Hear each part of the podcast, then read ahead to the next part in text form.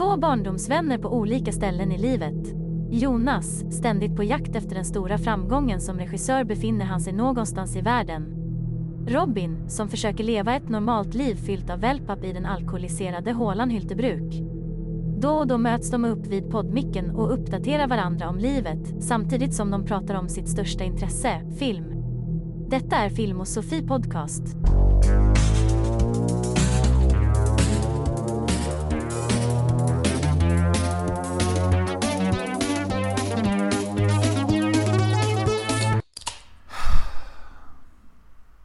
Hej och välkomna till Film och Sofie Podcast.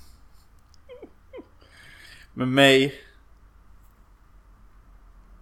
Jonas Scenskräck Hansen. Och mig, Robin Rövhål Möller. Yes.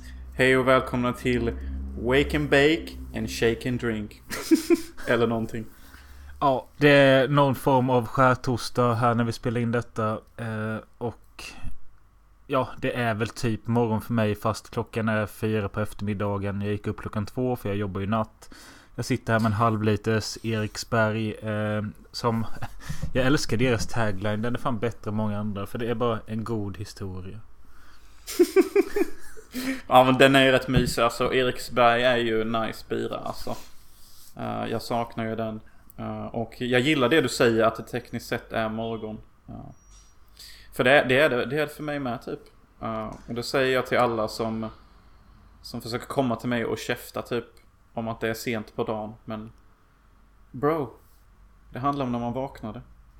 Ja, eh, men alltså någonting säger mig typ att din eh, dygnsrytm är helt loco. Alltså, thanks for saying it. Alltså, Så slipper du själv göra det. ja. Nej men något sånt typ. Jag vet inte, jag bara känner som relief typ. Så att jag vet inte hur jag ska sätta ord på det. Men det är verkligen Fuck you society. Fuck you time zones. fuck routines, fuck everything typ. Alltså det, det är uh, Lone Rider, eller vad heter den filmen med De Niro och alla de sköna? Inte De Niro. Jack Nicholson. Och uh, Easy Rider. Easy Rider. Ja, det, det är ett sånt jävla kraftigt statement att de bara slänger sina klockor för There is no time man. Exakt. Och det var exakt det jag tänkte på. Uh, för att uh, ja, bokstavligt talat första scenen eller första bilden i filmen är väl en närbild på en klocka. Jämte en hoj uh, som ska dra iväg på Road 69. Born to be one. Ja, nej men det Jo. känns bara att... eh, Alltså, jag som jobbar natt, det spelar liksom ingen roll vilken tid på dygnet jag skriver till dig. Så är du typ vaken. Och sen när Mm. du borde vara vaken, då sover du. Mm. Nej men alltså. Om vi bara ska vara lite serious med detta ett tag. Alltså. Det är verkligen helt off the books. Alltså det är typ. Det är typ. Tänk dig ett avsnitt ur Seinfeld. Och jag är Kramer. Typ så tycker jag ni får kanske en bra bild av hur jag approachar min sömn. Typ att det, det är helt loco. Jag kan inte sätta ord på det alltså. Det går inte. Nej. Jag typ sover när jag är trött. Och är vaken när jag är vaken. Ja. Does that make sense? Alltså, jag skiter typ ifall klockan är halv fyra på natten. Är jag inte trött så går inte jag och lägger mig. Och är klockan typ fyra på eftermiddagen, mitt på dagen, och jag är trött. Då går jag och lägger mig. Och jag skiter i hur nära eller långt ifrån jag är nästa gång jag ska jobba på kasino typ. För att jag lyssnar på min kropp i första hand. Ja. Eh, jag, jag, ja, det And it is a great day to be an American. The freedom to pick your own sleep schedule. Nej, men det var skönt att vi kunde prata om, öppet om detta. För att jag har haft lite så här typ... Är det typ för busigt det jag håller på med? Typ, kan allmänheten få reda på detta? Eh, det är nog inte det värsta du har gjort. Tror Nej. inte. Eh, nej, men jag, jag är faktiskt... Eh, ja, nu kommer snuten och tar det här. Ja, det är så jävla lämpligt alltså. Så jävla lämpligt. Pallar inte. Eh, Ja, vad skulle du säga, my fellow gringo? jo, att jag stör mig lite på... Alltså, jag fattar ju att samhället och världen är uppbyggt efter typ 7 till 4 jobb och sån skit. Men Mm. jag tror på, jag tror att människor har olika sådana Typ, heter det, biologiska klockor liksom att jag kanske passar bäst att vara vaken på natten och eh, Mm. ja, ja, du fattar. Nej men jag tyckte fan du sa något väldigt profound där. Som jag tycker sägs alldeles för sällan. Nu, nu är Alltså vad fan är det som händer? Vad händer? It's a fucking war zone here man. It's fucking Vietnam. Han har sovit på dagen, han har sovit på dagen! Nej men alltså du, du har rätt i det. Olika människor är gjord för olika dygnsrytmer. Ehm, jag är definitivt mer aktiv på natten jämfört med dagen och sånt exempelvis. Typ jag klipper mycket bättre under natten än dagen. Bara en sån sak typ. Och jag är allmänt mycket slöare på förmiddagen och eftermiddagen. Och på kvällen blir jag typ alltid pigg oavsett. Om jag sovit mycket eller lite typ. Så det är vissa tidszoner på dygnet jag alltid är lite mer wake. Och vissa zoner jag alltid är lite mer baked. Du, du är ju alltid baked.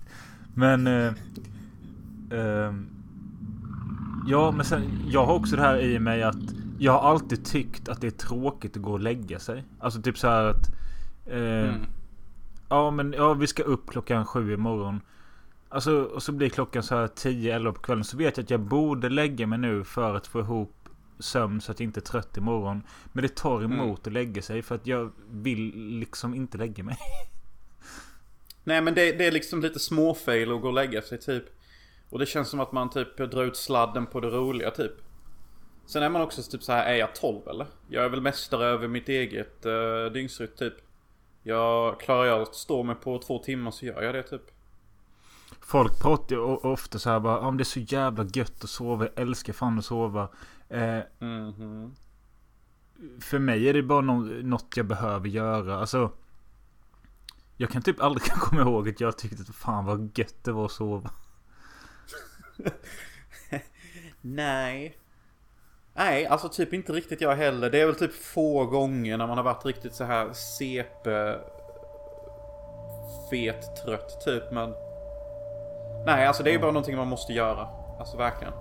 Ja. We will never sleep, cause sleeping for the weak. That we will never rest, so we're all fucking dead. We will never sleep, cause sleeping for the weak. That we will never rest, so we're all fucking dead. We will never sleep. Men nog om sömn. Det här är ett litet eh, extrainsatt specialavsnitt. Mm. Eh, på grund av att det just är påsk. Eh, en högtid vi har som jag knappt eh, kommer ihåg vad den innebär längre. Var det något att Jesus kom tillbaka då eller vad fan är det? Jag tror det är att detta är dagen då Jesus återuppstod. Efter att ha Ja. dött för tre dagar sedan. Men... Jaha. Fan vad dåliga vi är.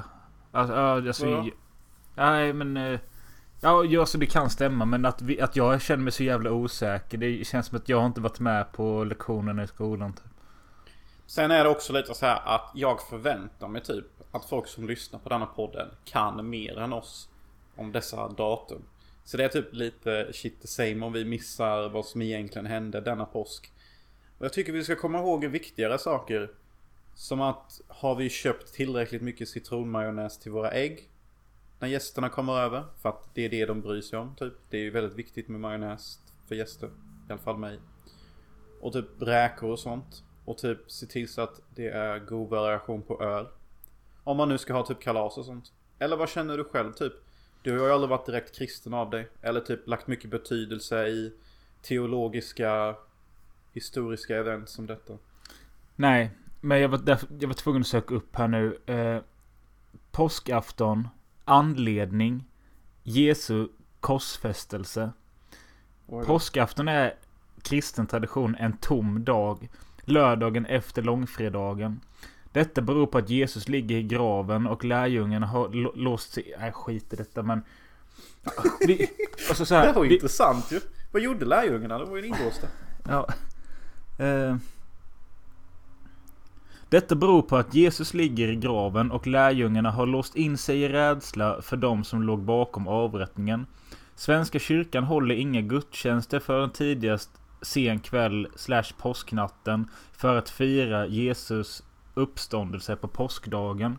Påsken börjar vid midnatt. Så det är på påskdagen han återuppstod tydligen. Och idag, vilken dag då? Eh, ja, det beror på. Dagen vi spelar in är ju skärtorsdag. Vad det nu betyder. Eh, Ja. Och eh, om vi släpper detta på lördag så är det påskafton. Alright, så tjena. Tjena, tjena ni som lyssnar. Slash påskdagen, slash påskafton. What's up? Ska vi börja kalla våra lyssnare för lärjungarna? Ja, det hade varit riktigt häftigt. Eh, jag tyckte det var så episkt när du läste där de låste in sig i eh, en grotta på grund av rädsla. Oj, jag undrar vad de tolv lärjungarna gjorde där inne. Oh, så nasty. Det passar ju bra med vårt lyssnarantal med 12. 12 000. Oh. Nej men eh, ni hör ju vilken dålig koll vi har på det här med religion och sånt. Och därför tyckte det var... Eller så här. För ett par eh, år sedan, jag tror 2018 för att vara exakt. Så eh, såg jag filmen The Devils. Eh, som har med religion att göra. Eh, vilket är ett ämne som aldrig intresserat mig.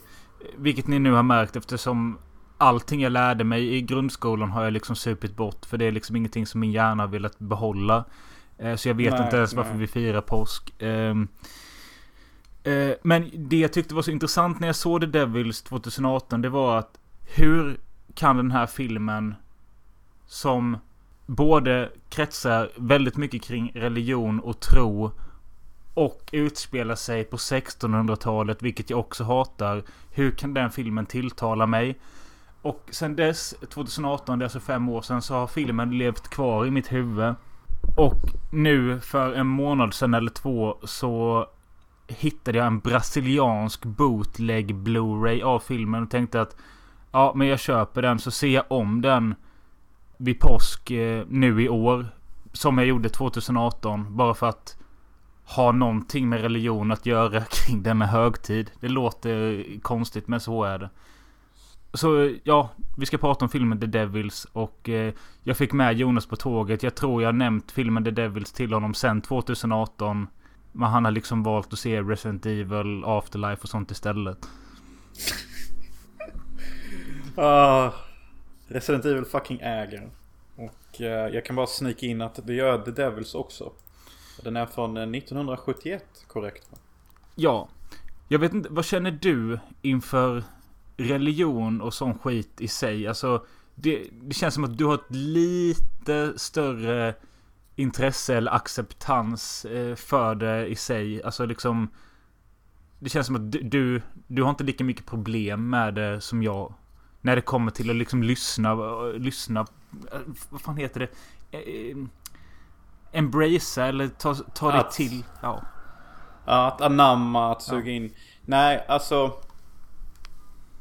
Jag erkänner ju att religion liksom existerar. Jag gillar ju inte religion som eh, modernt koncept. Alltså, jag tycker att religion är ett form av maktknep. Och, och ett sociopatiskt trick. Eh, som är byggt på skam och, och, och ytligheter. Men! Bakom allt det eh, så tror jag ju såklart att det finns spirituella krafter. Och osynliga krafter vi inte ser men som finns och påverkar. Eh, och det är väl där jag har lite mer acceptans och lite mer engagemang. Eh, jag, jag är ju vad moderna människor skulle säga, inte religiös men jävligt spirituell typ. När jag gick i låg, mellanstadiet, högstadiet. Då, då hängde man ju ändå med på liksom... Man visste varför man firade vissa högtider och eh, man kunde lite om Jesus och eh, Gud. Nu känns det som att allt är... Eftersom man inte har pluggat någonting på 15 år. Så har man liksom typ glömt bort det. Nej men det, det bevisar ju bara teorierna jag haft. Om eh, skolans egentliga syfte. Och det är ju typ att eh, bara mata oss med onödig skit vi ändå inte kommer komma ihåg. Så att vi blir eh, ja-nickande, ja-lärare, ja, Jag chefen, du vet. Det börjar i tidig ålder typ. Sen kan jag dock störa mig lite på... Jag vill ju ändå se mig som hyfsat allmänbildad och då kanske man ska kunna veta lite om Jesus typ när han dog och när han återuppstod och sånt men... Antingen så har jag bara en dålig dag just nu med min hjärna eller så är det helt enkelt att jag kan ingenting. Jag kan ju säga lite vad jag kan. Jag vet att han dog när han var 33 år. Eh, Jag vet att han jobbade som snickare. Och jag vet att han eh, förvandlade vattnet till vin en gång. Eller det är ryktet på gatan i alla fall. Eh, Sen så vet jag också att han gillade att umgås med eh, Australians. Som det heter- på fin viktorianska, säger vi. Eh, alltså prostituerade sorter. Och att han eh, i allmänhet var en riktig bro. För the street people. Men om vi knyter tillbaka till den här filmen vi ska prata om så... Jag tyckte alltså det var intressant att den här filmen tilltalade mig för att den handlar om någonting jag egentligen inte bryr mig om. Det är en bedrift i sig. När någonting som jag är totalt ointresserad av så ser jag ett verk som verkligen fångar mig och... Vi kanske kan... Ja, ja, ja. Jag satt och tänkte på det minst fyra gånger under filmen. Uh, att detta är allt du säger du ogillar. Och du tycker typ detta är världens bästa film som inte du vill typ hålla tyst om. Ja. Skitsamma, vi, vi, vi bara börjar prata om filmen istället. Vi skiter i vad vi kan om religion. Vi kan ta det under vägens gång. The Devil's Burn. An explosive film. Absolutely brilliant. ABC TV. Superbly, frighteningly effective. Time magazine. But of course I can prove nothing. This Mother Superior may be little more than a hysterical nun. Exactly. Mere conjecture. And what form does this incubus take? The Devils is not a film for everyone. Vanessa Redgrave, Oliver Reed, in Ken Russell's film of The Devils. Som Jonas sa så är filmen från 71. Den är gjord av en eh, regissör som vi kanske borde prata mer om i allmänhet. Han heter Ken Russell och har gjort eh, mäktiga filmer såsom China Blue, Whore, eh, Lair of the White Worm och ja, med flera. Men eh, just de här Whore och eh, China Blue, de köpte ju du för många år sedan. Kommer du ihåg dem? eller? Det kommer jag definitivt ihåg och jag kommer ihåg hur jävla mindfucking blown jag blev när jag såg Whore. Och så den kända memen. Uh, fan är den säger? You should stick it up your own asshole. I would if I could. Typ. Bitch. What do you mean, is that all? What the hell you want, a hand job? I want to fuck you up the ass. You can stick it up your own, asshole! I would if I could. Bitch. Och ja, ja, jag visste, ja nu, fan det har du rätt i. Det är ju Ken Russell som är regissören. Som har gjort China Blue och Whore. Och De är även så jävla den, intensiva. även eh, den ganska intressanta eh, drogfilmen Altered States. Om en man som typ sätter sig i någon slags trans och blir skev i huvudet. Den har jag inte sett men den har jag varit sugen på att se. Och nu, nu när jag då har sett The Devils. Jag tror jag vet varför eh, du gillar denna film och har svårt för andra eh, historiska filmer som handlar om religion och sån här skit. Ja, men vi, vi paus lite. Men vi bara säger först vad The Devils handlar om. Eh, vi kan börja med att säga att eh, tydligen så har ju det mesta i denna filmen hänt på riktigt. Det är baserat på en sann historia. Om vad som hände på 1600-talet i en liten by som heter Lo- Lodon. Eller Lauden. Mhm. Lo- Lodon. Lodon. Ja, jag vet fan.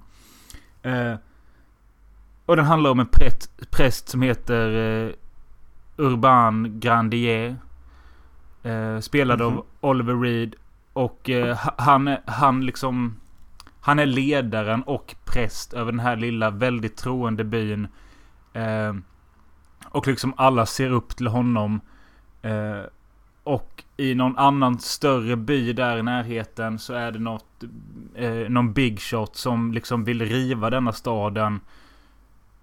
Men jag, jag hänger inte riktigt med på varför. Eh, Det är någonting med att vissa är protestanter och andra är något annat och alla ska bli som den här rika jävlen är. är. Hänger du med på detta eller? Jag hänger med på detta. Jaha. Allt det du sa är bara ett knep av confusion. Det spelar ingen roll. Det det egentligen handlar om är att eh, den här rike jäveln vill bara ha mer mark. Ja. That's it. Ja. Eh, och... Eh, så det är en plott. Den andra plotten är att i den här staden som drivs av Oliver Reeds karaktär. Eh, så finns det även ett eh, nunnekloster. Där eh, själva ledaren, om det heter Abedissa kanske. Eh, spelad av Vanessa Redgrave. Hon har en puckel på ryggen och lider av... Eh, ja, rätt mycket. Men hon är, extre- hon är extremt kåt på den här eh, Grandier. Eh, för han är ju så pass mycket man och han är typ en Jesus-gestalt. Och... Eh, och det är förbjudet som nunna att ligga med folk. Så hon har väldigt syndiga tankar och... Eh, det är väl hennes största problem. För övrigt något som alla hennes eh, lärjungar till nunnor har. Och, Sexuell eh, frustration. Ja. Ja, sexuell frustration. Och de där jävla damerna på nunnhuset beter sig som uh, tonårstjejer.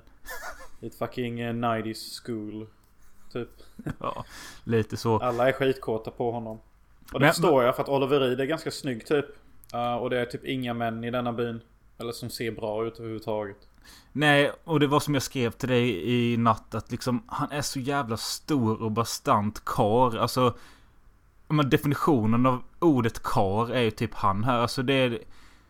han- Det ser ut som att han typ väger 150 kilo fast han inte är så fet. Och så mustaschen och hans pondus och hans rätt grova röst. Alltså jag förstår varför nunnorna vill knulla han typ. Och det är ju inte så att de vill knulla honom. De vill ju bli knullade av honom och rida honom. Det är typ... Det är på den nivå deras energi ligger. Ja. Eh, Men vad, vad har du att säga om den här eh, eh, huvudnunnan då? Vanessa Redgrave. Alltså är inte hon typ...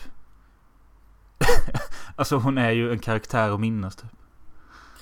Jag beundrar henne för hennes eh, vilja till att försöka hitta mening i livet. Med att ha så mycket verk för pucklen. Och bli så hatad av alla att ingen vill komma på henne eller ens komma i henne eller ens älska med henne. Och jag vet inte. Hon föddes nog inte i närheten av någon som tänder på att spruta på pucklar heller. Så det är ju lite som hon säger i en scen där att Vill du veta varför de flesta blir nunnor? Och då berättar hon ju för en sidokaraktär att Det är för att typ ingen i vår, i deras familj ville ha dem. Det är för att de inte kan jobba. Det är för att hälften av dem är efterblivna. Det är därför kvinnor blir nunnor. Och jag bara tänkte här att Ah Ah, äntligen typ en logisk förklaring till varför folk blir nunnor typ. Därför att ingen vill ha dem och de är efterblivna typ. Men alltså, nu, nu låter jag jätterude. Men det makade sense under medeltiden och tiden då denna filmen utspelar sig. Nu för tiden så kanske man kan ha lyx och välja ett nunnoliv. Eller bli mekaniker. Men på medeltiden så känns det som att Ja, du kan antingen välja att bli nunna och tjäna gud. Eller så kan du välja att typ bli hora. För du är typ efterbliven och rätt ful. Jag tycker det blir ganska ikoniskt med, alltså, eller snyggt. eh, Vad ska man säga? Intriguing. Att varenda gång hon går framåt så går hon med huvudet på sned. För att hon är, har sin puckel. Och det ser så jävla Mm. skevt ut. Först tänkte jag att det var för att dörren är så kort. Eh, Och då tänkte jag okej hon ska bara huka huvudet för dörren. Sen så fortsätter hon så. Så det var ju jävligt nice. Denna filmen har också typ ett fantastiskt foto som jag bara vill flika in med här. Att ibland glömmer man faktiskt bort att filmen är från 71. Och det känns ibland som vissa bilder typ så här. Ja men detta är ju typ low key Blade Runner. Alltså no jokes typ. Nej, jag håller med. Det ser för jävla bra ut och... Eh, alltså till och med... Jag, jag brukar ha svårt för den typ av mil- miljöer. Alltså det är gamla kyrkor och stenbyggnader. Men när det är gjort på detta sättet så liksom har jag inget problem att titta på det. Nej alltså det är jävligt smooth och det har ju en bra story. Och nu tänker jag slinka in lite på varför jag antar eller vad jag tror är varför du kan smälta sån här typ av film. Det är för att i vanliga fall med såna här filmer så är det typ ganska pretentiöst och det känns påhittat typ. Men i denna filmen har vi liksom så här vuxna och realistiska blickar. Typ det, det finns någon scen där en präst lurar i sig att han kan stå i en grupp med nunnor typ. Uh, och så ger de, han och de varandra blickar. Typ så bara ja ah, nu fick du alla brudar typ. Och så ger han en blick tillbaka. Ja ah, du lyckades få alla nunnor nu genom att påstå att de är besatta av djävulen.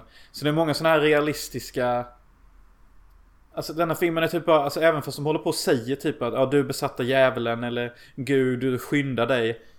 Alltså vad de egentligen säger är typ du är en fitta, jag ska bedra dig. Alltså typ, det är bara liksom Blickarna är lika moderna som nu. Men orden är lite annorlunda bara. Det är det bästa av två världar. Så det är lite arthouse, det är exploitation och det är kombinationer som funkar liksom. Det känns lite Bergman med en italiensk sleazefilm ihop. Och liksom det som kan göra en seriös... Alltså jag tänker mycket just på typ Sjunde inseglet och sånt. Det som kan göra den lite tråkig är för att det är så jävla seriöst och djupt och deppigt. Och sen så, sen så tar vi då andra aspekten på en sleaze exploitation film. Då kan det liksom nästan bli för mycket. Eller det kan bli liksom så här att du tappar intresse för att skådisen är så jävla dålig eller det är taffligt gjort. Här är liksom mixen optimal. Alltså Mm. du får båda världarna. Wow! Alltså Q, uh, Miley Cyrus, you get the best of both worlds alltså. Aldrig varit mer sant det du sa. Men alltså så är det ju verkligen. Alltså det är ju perfekt Bergman möter perfekt uh, Luci Felucci möter perfekt eh, uh, Juridowskis Dune. Och liksom det finns så mycket små scener hela tiden som gör att liksom man behåller sitt intresse. För det är ganska tidigt in i filmen så liksom bara får vi en vy när de går genom staden. Och då får vi också reda på samtidigt att ja, det är pesten som härjar för det är lik och skit överallt.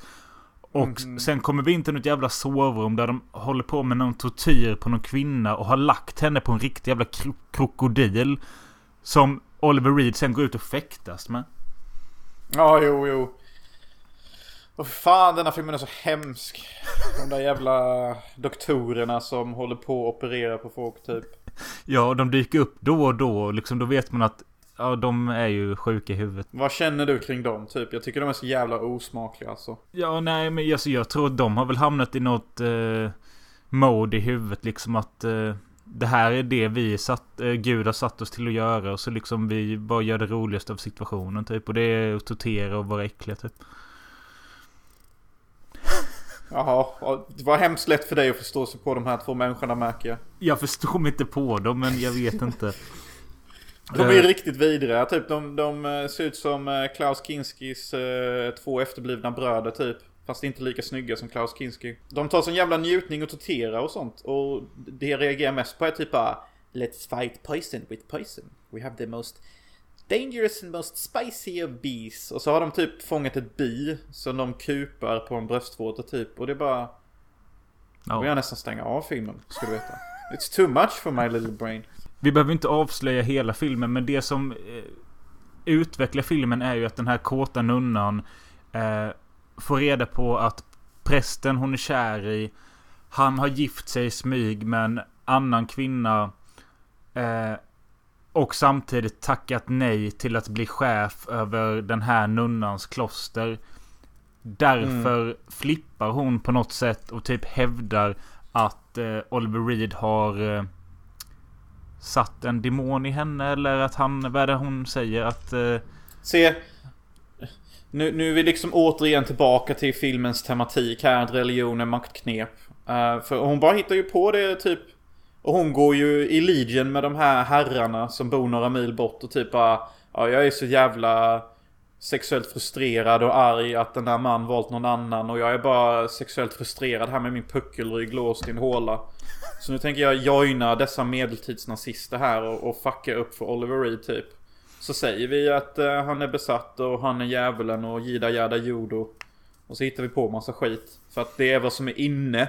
Det är Ja. vad som är modernt. 1639. ja, och eh, det blir någon slags masshysteri och masspsykos och eh, det, det går ju att koppla ganska lätt till typ dagens cancelkultur och eh, Mhm, sån skit. Eh, Ja, och dr- alltså drev mot en enskild människa, människa utan några direkta bevis.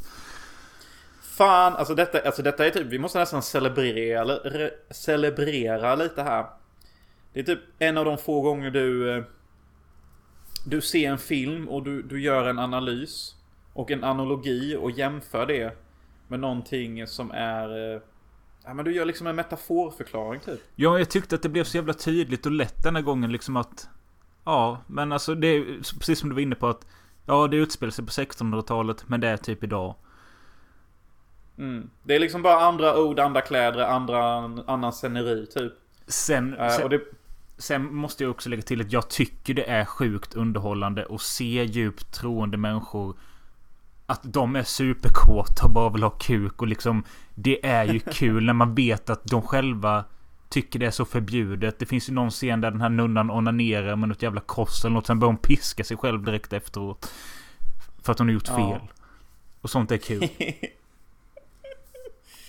ja. Ja, du, du gillar sån här lite pervo-exploitation typ. Ja, det gör ju jag med. Så, vad fan sitter jag och säger egentligen typ? Nej. Men... eh, Och vad, vad, vad he, alltså jag kommer inte ihåg vad han heter men han liksom den här rike kungen. Jag tror det stod i beskrivningen att han ska spela kung den... Kung Ludvig den åttonde eller något sånt skit. Jag tror det är han som vi får se när han sitter och skjuter människor i ankordräkt. Ankedräkt. Det är så jävla sjukt med. He- Hela filmen tycker jag är typ rätt CP-vidrig. Eh, för att alla dessa människor det handlar om, de är verkligen såna experter på sina yrken. Alltså till och med de här jävla eh, läkarna som egentligen bara är förklädda tortyrare typ. Alltså typ, de är egentligen bara pure torturists. Och herrarna som är nazister, de är experter på att vara nazister och manipulation. Och alla är typ experter, men de kan ingenting om varandras yrken. Och de skiter helt fullständigt vad den andra kan och vet. De bara kör på typ. Ja men det är ju också något extra mörkt i att man känner verkligen att människoliv där har liksom inte ett enda värde.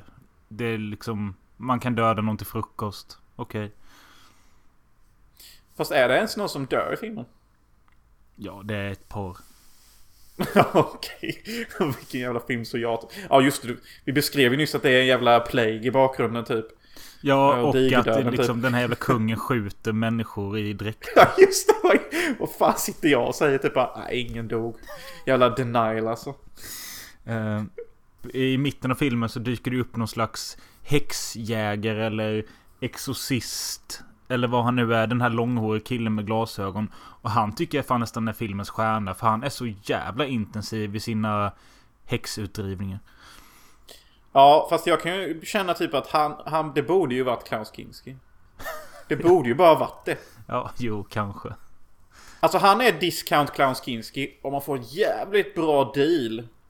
Ja, Om man inte kunde få Klaus Kinski och fick detta. Alright. Typ värt det. Men alltså. Oliver Reed och Klaus Kinski i samma film. Ja, alltså jag, jag ser ju att han hade passat som den rollen. Eh, men jag var tvungen att kolla upp just den skådisen. Han har inte gjort något jätteintressant. Den näst största rollen han gjort är tydligen i For Your Eyes Only. Bondfilmen. Ja, just det. ja. Det tror jag nog jag känner igen nu. i. Och för er moderna lyssnare som inte vet vem Klaus Kinski är. Så är det faktiskt eh, världens bästa skådespelare. Och erkänt tyskt freak. Ja. Den här eh, filmen blev eh, totalförbjuden typ överallt när den släpptes. Och det var väl delvis för att det är rätt mycket naket och sexuellt. Men också att det kändes eh, eller också att det var ett hån mot eh, kristendomen eller katolicismen. Det var väl främst det. Ehm, och den var bannad i Finland i typ 30 år. Eh, och har aldrig riktigt... Den har aldrig fått en riktig release.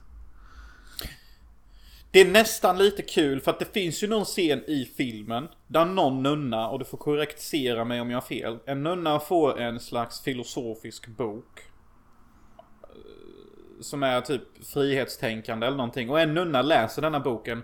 Men sen hjälten Oliver Reed säger åt nunnan du får inte läsa denna boken. Den, den kommer ge din hjärna idéer om typ för mycket tankar och, om, och sånt typ. Så det finns alltså en karaktär i filmen som censurerar fritt tänkande och sen så blir filmen själv knappast visad någonstans typ. Alltså är det ett kul koncept typ det jag förklarar typ? Eh, nej, ja, jag, jag förstår vad du menar och jag, jag tänkte inte riktigt på det men ja, det är intressant. Uh, Ja, ja, jag vet inte om det är intressant. Det är bara typ en, mer en kommentar typ på att det som händer i filmen händer i vår verklighet typ. Det är väl typ kanske lite därför den blir bannad också. Därför att den så perfekt exemplifierar typ hur människor kan använda maktknep till att få sin vilja igenom. Sen är också filmen, den, den, den, på ytan ser den ganska komplicerad ut. Men alltså om man egentligen bara lyssnar på vad karaktärer säger så är den ganska in your face typ. Det är nästan lite Star Wars-dialog över det ibland. Jag är Darth Vader, jag är ledare över Imperiet. Hej, jag är Oliver Reed, jag är präst och low-key guvernör. De här nazisterna som bor 30 mil bort försöker hitta på att jag är djävulen. De är onda, jag är goda. Liksom, ibland är det faktiskt sån dialog typ. Ja. Ja, jo. Och det är nice, alltså det är inget dåligt, det är bara skönt att det blir så ibland typ. Ja. Men det här med att den var bannad. Eh, ja just det, det.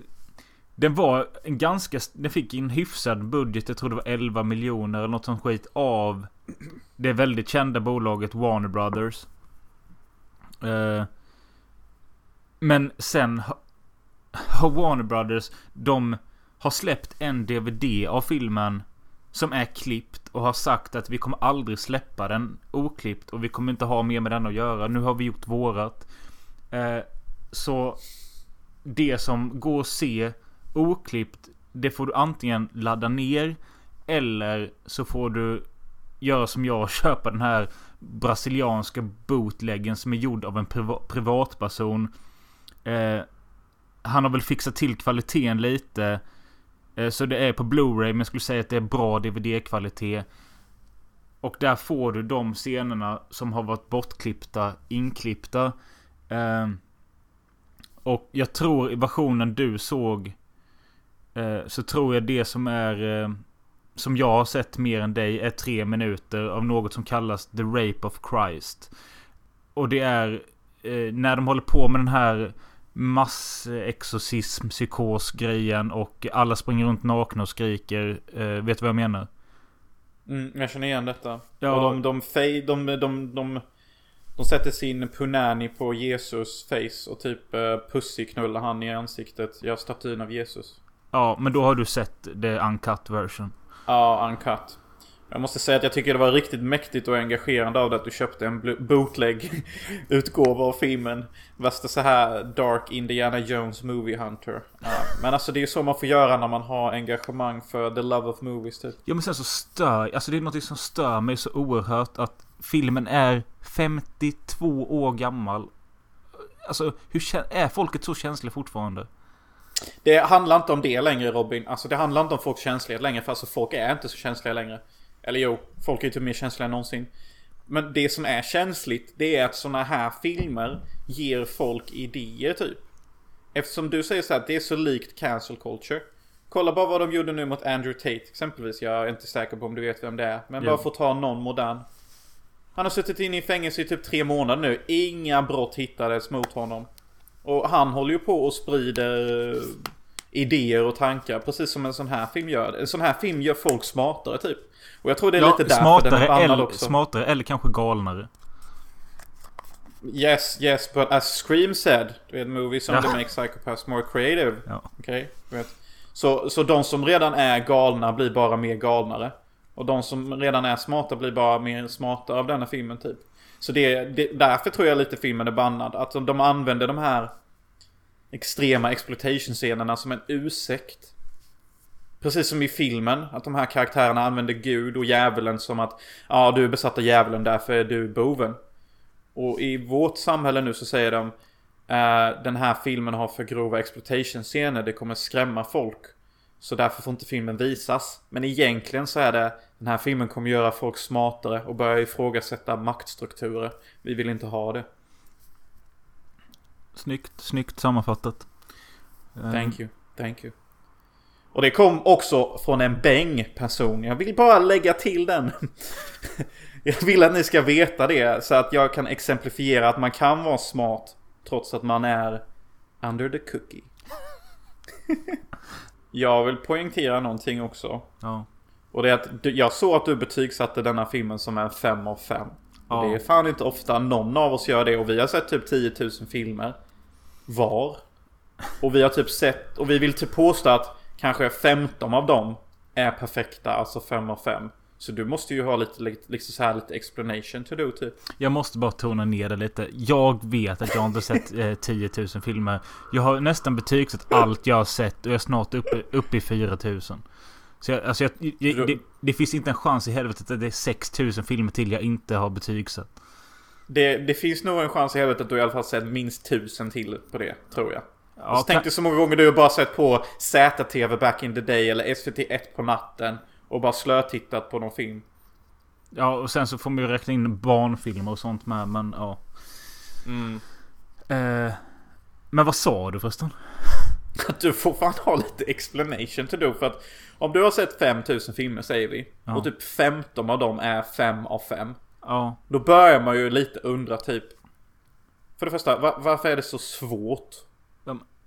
Hallå, stopp. Jag, jag gjorde ju då för ett halvår sedan, eller vad det var, när du sa att eh, du blev arg på mig för att jag satte 2,5 och 3,5. Då ändrade jag ju massa betyg till helt... då ändrade jag massa betyg till heltal. Så nu har jag säkert så här 35 femmor kanske. Jag gillar att du typ tog åt dig av det. Men jag tycker typ att det är lite mjäkigt att sätta 2,5. Vadå 0,5? Just make up your fucking mind. Men, typ. eh, det är inte så när du... Ja. Sen är det också en annan grej. Jag har märkt det att jag kan typ inte sätta en femma på en film jag bara sett en gång. Ehm, Mhm, för nu, mhm. nu senaste gången jag såg om Rambo First Blood. Höjde den till en femma. Jag såg Mm. om eh, Oldboy. Höjde den till en femma. Nu såg Mm, jag om mm. The Devils. Höjde den till en femma. Jag hade en fyra på alla de tre filmerna innan. Jag höjde Mm. Flugan till en femma. Mm, Eh, mm, mm. Så det är liksom det är de här omtitlarna som liksom...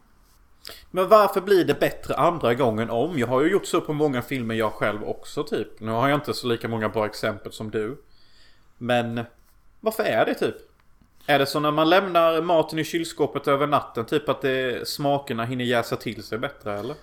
För min del tror jag det beror på att eh, jag tycker det är jobbigt att kan jag stå för Alltså om jag ser Child's Play idag, dåligt exempel. Men jag ser den för, först, för första gången idag och bara wow. Och så sätter jag en femma men sen så känner jag bara, kan jag verkligen stå för det? Men ser jag den en gång till och känner wow. Då är det ju verkligen, ja jag kan stå för det. Jaha, jag fattar. Det är double, uh, double confirmation som gör att den klarar den en andra omtitt, då är den legit typ. Ja. För att man kan bli, man kan bli lite fooled första gången. Man måste nästan prova se samma film i två olika emotional mindsets typ. Ja.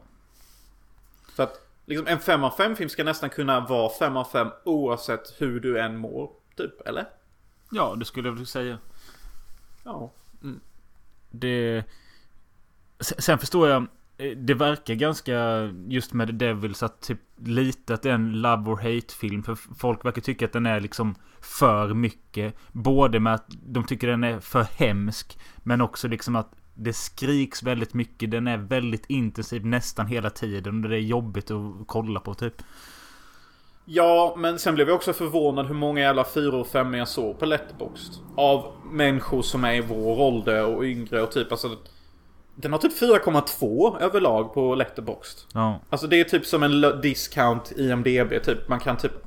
Det är ganska legit alltså. Uh, Jag kan kolla vad den har på IMDB. Ja, och liksom... Om en så gammal film har så högt betyg, då brukar det oftast betyda typ en sak. Och det är typ att den här filmen kommer i alla fall inte vara tråkig typ. Nej. Eh, den här filmen kommer vara häftig typ. Den kommer kännas lite för sin tid. Den kommer kännas modern. För att äldre filmer från den tiden brukar oftast vara en fucking pain att ta sig igenom. Alltså en fucking pain. Alltså det är så mycket konstiga vinklar och närbilder på äckliga män oftast. Och, mycket sånt, mycket sånt sunk har 70-talet. Jävla sunk.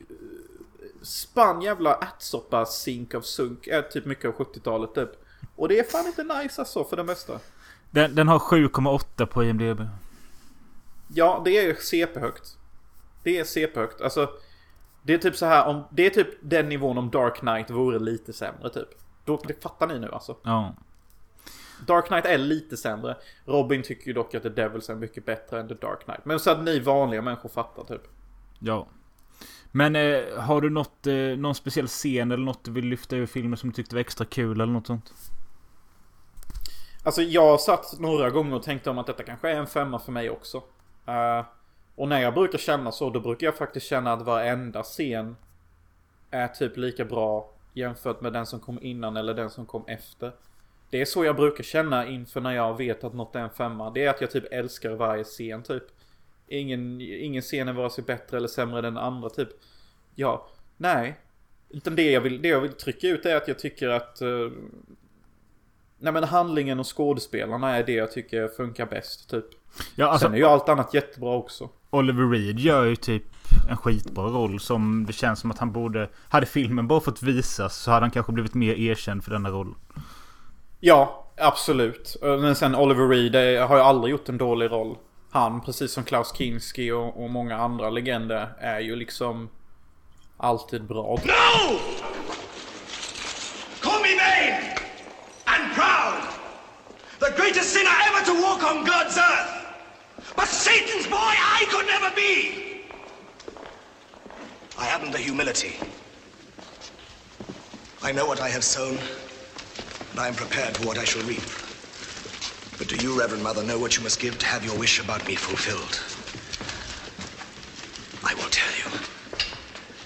Your immortal soul to eternal damnation. May God have mercy on you. Jo, jag har någonting jag vill ta upp som gör att jag nog inte kan sätta 5 av 5 på denna filmen. Okej. Och, och, jag hopp, och jag hoppas inte detta spräcker ditt betyg. Shoot. Men det- det, är- det är att jag har lite svårt eh, för musiken emellanåt. Det finns inget direkt soundtrack jag kan nynna till efteråt. Det finns inget soundtrack jag vill minnas var nice. Eh, så det är inte så att jag direkt har någon så här typ usch, jobbig musik att lyssna på. Men det är inte heller så att jag kan säga att eh, nej men den filmen hade bra musik typ. Det är liksom så här typ jag är unaffected by the music. Uh, ja, ja, ja, ja, ja, jag håller väl med. Alltså det finns ju inget soundtrack du kommer ihåg. Uh, däremot läste jag någon jävla review som skrev att det är väldigt dooming soundtrack som passar perfekt. Och ja, jag vet inte fan. Jag, jag själv reagerade inte på det. Så du har väl en poäng. Men uh, det andra väger upp det för mig så ja. Ja, och sen är det också så här, detta är inte en direkt film som behöver filosofiska musikstycken. För det är inte riktigt den tematik som filmen kör med. Och även fast den har många så här teologiska moment där man får liksom sjunka in i storyn lite. Så typ behövs musik inte. Uh, sen så blir man så jävla chockad hela tiden typ att filmen känns så jävla modern. Som vi har tagit upp många gånger innan. Uh, trots att den utspelar sig på 1600-talet. Jag menar det finns någon scen när Oliver Reed rider på någon häst. Och, och han... och vi får en voiceover när han beskriver ett av sina kärleksbrev. Och jag bara, jaha. Fan vad det här känns som att han hade kunnat sitta i sin Ford Mustang och köra på en engelsk landsväg. Och typ bara tänka över ett voice message han lämnade typ. Är inte hans kärleks... Eh, eller hans eh, fru, är inte det väldigt konstigt? Hon kommer till honom och ska bikta sig och säger liksom bara Ja, father, jag har tänkt orena tankar. Om dig. Och han bara, okej, möt mig på mitt, på mitt rum. Så träffas de. Typ, han skäller ut henne och sen gifter de sig. Jag tror han är den typen av man som att han uppskattade att denna kvinnan kom till honom först. Och han kände att fan äntligen behövde inte jag spela gamet. Äntligen fick jag en kvinna som bara erkände att ja, jag är kåt i dig, kom och knulla mig. Och så skippar vi alla på typ. Han Plus han, det typ. plus att han kanske känner att om jag nu gifter mig med henne kanske jag slipper psykonan efter mig. Ja, slipper alla nunnor som är skitkåta typ. Han kan äntligen settle down. Typ och, och chilla lite. Det är så sjukt med dem. Det kommer ju ett par tillfällen när Oliver Reeds fru går och pratar med hon psykonan som sitter typ i en jävla bur mitt i staden som alla kan gå och titta på. Ja, jag fattade inte redigt det varför hon sitter i en bur som alla kan titta på. Och, och till och med nazistherren som bor några mil bort som är boven säger ju typ någon gång någonstans i slutet typ att eh, Ja alltså Du kan ju njuta av turisterna som kommer komma emellan och titta på dig nu när du alltid sitter här typ. Och jag bara Varför sitter du här för? Men jag- Vem är det som tvingar dig att vara här? Jag tror det är självvalt för att hon liksom vill eh, bevisa sin eh, oskuld och trohet till Gud. Så vill hon liksom inte vistas bland folk. Hon vill vara där själv nere i grottan typ. Det är ju ett resultat av hennes eh, medfödda livsöde typ. Ingen vill giss on the puckelrygg. Alltså, jag kan inte säga det på ett finare sätt. Alltså sanningen är vad sanningen är ändå typ. Ja. Och vad jag än säger så är sanningen mycket hårdare än hur jag än kan beskriva det. Eh, jag vill också ta upp en sak till och det är att jag alltid fascinerats över hur kreativa de var med tortyrredskap förr i tiden. Och jag var tvungen att googla upp eh, vad, de vad de använde i denna filmen. Det finns en tortyrscen, vi behöver inte säga vem det är som blir, blir torterad, men Eh, de sätter fast personen med typ träplankor eh, utanför benet, mellan benet och utanför det andra benet också. Och jag kollar upp vad detta heter och det kallas tydligen den spanska stövlen. Eller benskruven. Tortyrinstrument som man förr använde för att genom hoppressning av benet framkalla en mycket intensiv smärta. Det bestod av två halvcylindriska plattor som på insidan kunde vara försedda med trubbiga taggar. Dessa båda plattor lades kring brottslingens ben varefter de med hjälp av skruvanordning pressades in till varandra genom att man slog in kilar i ett omgivande hölje. Under sådan behandling under sådan behandling fick brottslingen sina ben sönderkrossade, ofta så att benmärgen rann ut. För ytterligare smärta brukade man hårt slå på plattorna med hammare. Alltså det, hur kom de på det? För mycket fritid. För lite nöjen. I don't know. Alltså det är ofta så jag känner kring medeltiden. Att eh, anledningen till att det var så mycket besatthet kring eh, religion som koncept. Och, och tortyr och allt det här. Det var att fanns inte så mycket annat att lägga sin fantasi på. Och spiritualismen hade fått ett sätt kokt stryk. Det var också skitpopulärt under denna tiden att bränna häxor på bål. Och vilka är våra häxor i modern tid? Ja, det är ju typ sådana som jag faktiskt om vi ska vara helt ärliga. Jag tänkte säga in- influencers. Ja, men typ lite de också kanske. Uh, sådana som typ eh, provar alternativ medicin och alternativa droger och, och istället för att gå till en läkare så äter jag typ eh, intensiv eh, svamp eller typ ingefärdrycker typ. Alltså, jag är en modern häxa och hade jag levt på medeltiden och betett mig som jag gör nu så hade jag också blivit bränd på bål. Alltså typ, jag tror bara att det, det, det var för mycket ondska typ. Det, det var populärt att vara min. Typ, Ja. och det var där, alltså, det var inne att vara bad. Eh, Jag älskar också den scenen när den tortyrscenen pågår och eh, han den söta fula jävlen, han med pottfrillan står bakom och skriker Confess! Confess! För han, Han är också han, den som... han vill ju inte se mer av tortyren, han vill ju bara att det ska vara över. Ja, och han är också den jävlen som runkar till eh, The Orgy of Jesus Christ också. Ja, jag vet. Och det, var, det var jättekreativt hur de klippte det runket typ. Med in och utzoomningar och sånt. Ja men snackar du om när han står och runkar ljuset eller runkar sin egna kuk också eller? Runk, runka sin egna kuk. För han runkar ljuset rätt mycket med. Ja men det är väl nunna som runkar ljuset? Ja just ja det är det ja. Ja det är det. Ja. Ja. Det, det är mycket runk och tortyr och, och, och konstigt sex och typ exploitation som sagt. Men det är också mycket så här Ingmar Bergman-dialog som vi pratade om innan. Typ. Alltså det är verkligen the best of both worlds. När du är trött på det ena så får du det andra typ. Och filmen löser av sig själv så jävla bra mellan de här momenten. Ja. Och eh, jag är glad att du äntligen eh, lyssnade på mig och såg den. Eh, Ja för du har tjatat på mig i fucking typ 3-4 år eller något. Ja. Men alltså vadå, jag hade ju rätt ändå. Det är ju en film värd att se. Ja men när fan ska du se Mumien som jag typ tjatat på sen första dagen jag träffade dig? Sug på den typ. Därför jag, jag, jag vet ju vad Mumien kommer ge mig typ. Har den the best of both worlds? Den har fucking best of every world. Every fucking genre ever existed finns i den filmen. Och det, den är perfekt. Ja, okej. Men jag- så här då. Jag lovar att se Mumien innan året är slut. Då snackar vi om Mumien från 1999 med Brendan Fraser. Du får inte fuska och se Mumien från 1939 med eh, Tachowski eller någonting bara för att du är sån jävla pretto budget. Eh, Boris Karloff tror jag han heter. Men... ehm, Ja. eh, nej. Inget men- sånt fusk. Nej, nej, nej, nej, nej. Men ja, eh, The Devils är ett mästerverk. Så jag säger det. Ja, ja, jag kan också. Alltså även fast det enda gripet jag har är att jag hade önskat bättre musik. Så tycker jag också det. Ja, jag tycker det faktiskt. Ja, det hade kunnat vara den perfekta filmen enligt mig om vi hade haft Klaus Kinski som CP Inquisitor präst.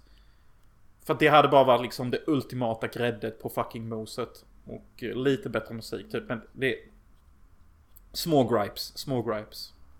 Men eh, hoppas ni lyssnare får en eh, bra påsk. Och eh, om ni inte har sett The Devils, gör det. Eh, ja, Mycket mer har inte jag att säga. Nej, och så glöm inte att köpa majonnäs nu. Och om ni gjorde det så, ja. Jag tycker dock att eh, kaviar är bättre. Men du gillar majonnäs också? Ja, till viss mån. Citronmajonnäs eller vanlig majonnäs? Eh, Hellmans ska det vara. Okej, nice. Och kaviar? Har du det på ostmacka eller skinkmacka eller vad gör du? Jag syftade nu på en ägghalva typ. Ja, ah, kaviar på en ägghalva. Ja, varför inte? Varför inte? Ja, fuck vad jag saknar kaviar och majonnäs och sånt på mackor. Alltså jag avundas er lite i Sverige som får ta det och äta det nu alltså. Finns, Njut det, finns det inget liknande i Malta?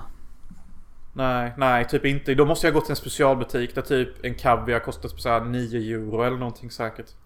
Och det finns bara typ en butik i hela Malta som säljer svenska produkter. Jag har dock aldrig varit där. Vi kanske ska, jag kanske ska göra en liten längre story av det. Besöka det någon dag så kan alla lyssnare få se typ. Idag. Idag, broski. Jag ska typ värsta springa, gymma, editera och typ ja. Ja, ja. Men eh, till nästa gång så hörs vi. Ha det bra. Ha det bra, må Anubis vaka över er alla.